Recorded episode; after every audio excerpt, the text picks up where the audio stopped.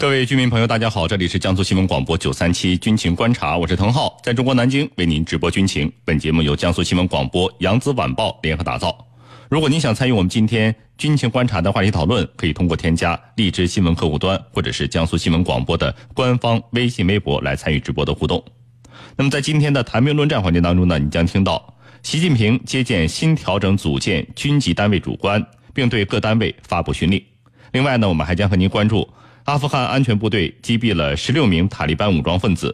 我们的军事评论员稍后为您进行详细的解读。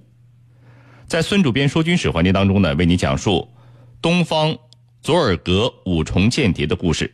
好，首先让我们进入到今天的军情观察之谈兵论战。您接下来将会收听到的是军情观察之谈兵论战。好，听众朋友，今天军情观察节目的上半段呢，我们邀请到的是解放军国际关系学院的陈汉平教授。陈教授，你好。哎，主持人好，大家好。嗯，如果收音机前以及网络在线收听我们的居民朋友，如果想参与今天军情观察节目的话题讨论的话，可以通过添加荔枝新闻客户端或者是江苏新闻广播的官方微信、微博来参与直播的互动。那陈教授，我们先来关注第一个话题。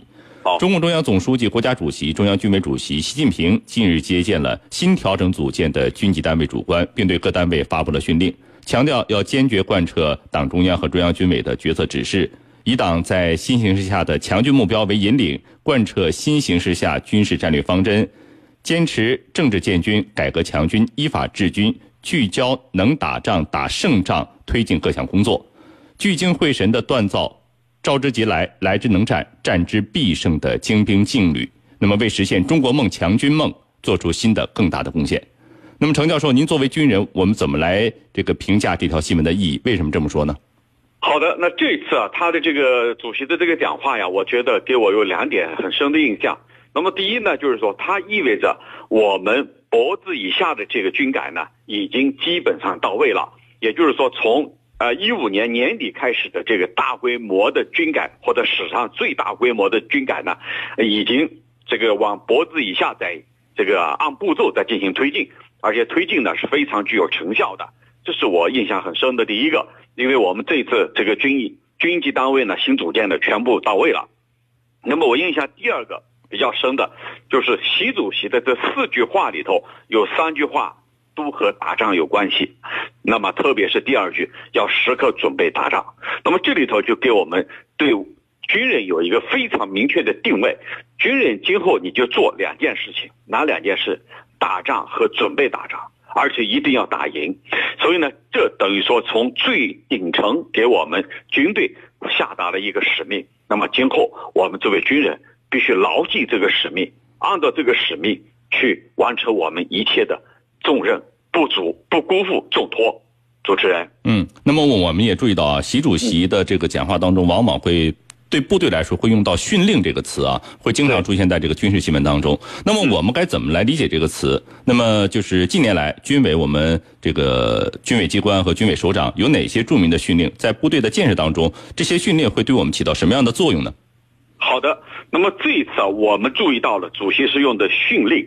那么在不久之前呢，五大战区啊，呃，他主席给五大战区授旗之后，他也有一个训令啊，叫习主席发布训令。那么这个训令到底是指什么？我们知道跟令有关系的有下令、有命令、有训令、有训词等等。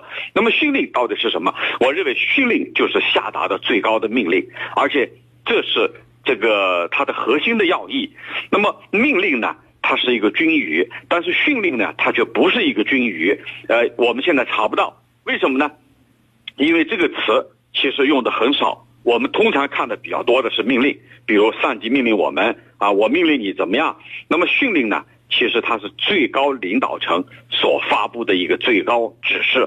那么这个指示呢，它还有一个含义是什么呢？是没有任何商量的余地。必须呢令行禁止的啊，军人以服从为天职，那么必须以服从。那么习主席在藏区成立以后啊，他在训令里头提到了四要：要毫不动摇听党指挥，要聚精会神研究打仗，要高效指挥联合作战，要随时准备领兵作战。所以我们就可以看出来，这是不可动摇的，没有任何商量的余地的。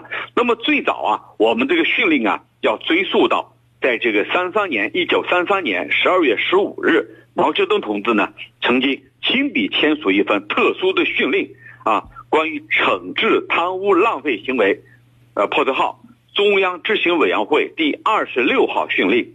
那么，在一九四七年呢，毛泽东主席也曾经签署一个训令，是什么呢？中国人民解放军总部关于重新颁布三大纪律八项注意的训令。那么从这里我们就可以看出来，训令是最高领导层发出来的，是不可动摇的、无可更改的，是最核心的内涵和指示。主持人，嗯。那么我们也注意到呢，这个习主席这次的接见呢是新组建的八十四个军级单位的主官啊。那么这些军级单位呢，应该说是跟以前不一样的，我们会注意到会注意到这一点。但是军一级这个单位，往往是我们我们知道是不止八十四个的。那么这八十四个军级单位和我们呃其他的军级单位有什么不一样呢？嗯，那么这二十四个单位啊，它主要是是我们新设置的军级单位，也就是说我们。新设置的这些单位呢，是第一次出来亮相。那么，这是从一五年十一月中央军委改革工作会议召开以来，我们陆续所成立的啊，包括火箭军战略支援部队等等，啊，把我们的整个军事调整和改革全面铺开的一个结果。那么，我们这一次就完成了海军、空军、火箭军。武警部队的整个机关的整编工作，并且呢，成立了中央军委联勤保障部队。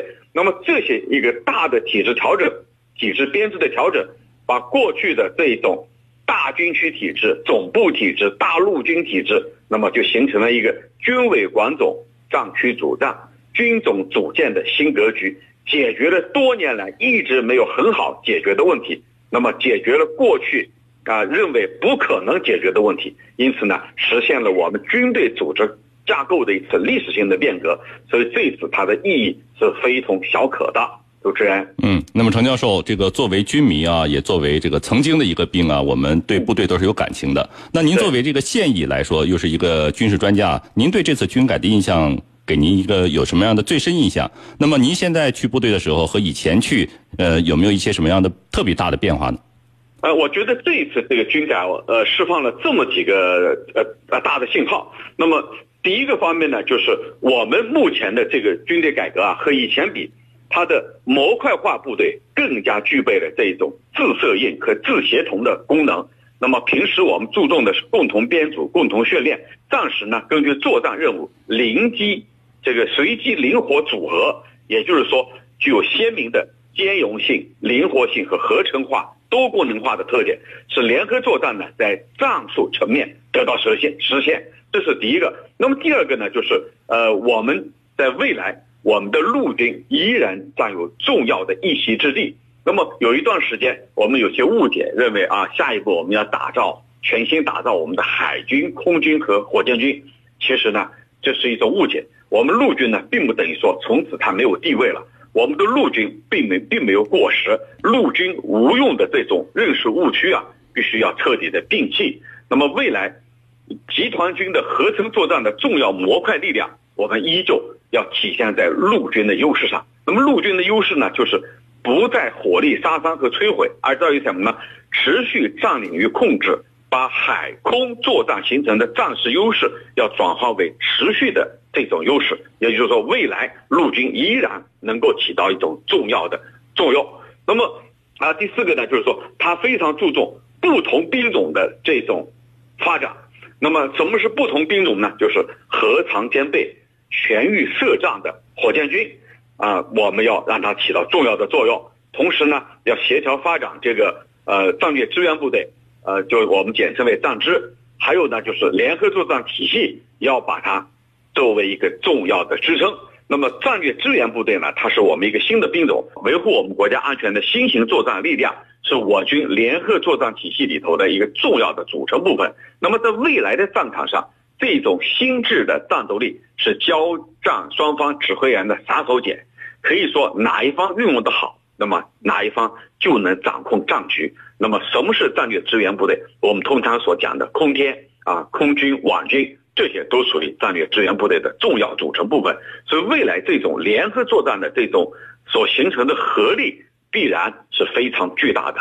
作为一个军人，目前也置身于这一种这个大潮当中，就改革的大潮当中，那么对我本人或者对其他的军人所产生的影响呢，很有可能就是未来我们更加注重实战，也就是说，我们的发展方向是往实战化来推进的。那么我们作为一个军人，在这种改革大潮当中，必然也要朝向这个实战化的训练。那么以我们这个院校和这个军队医院为例，那么这些这个部门未来极有可能要改成这种文职化，就是说他们不再是现役军人。那么这样呢，就是使我们的军队的这种作战能力，我们军队的战斗力呢进一步提升和提高。那么使我们的军人呢有一种神圣感、使命感和关公感。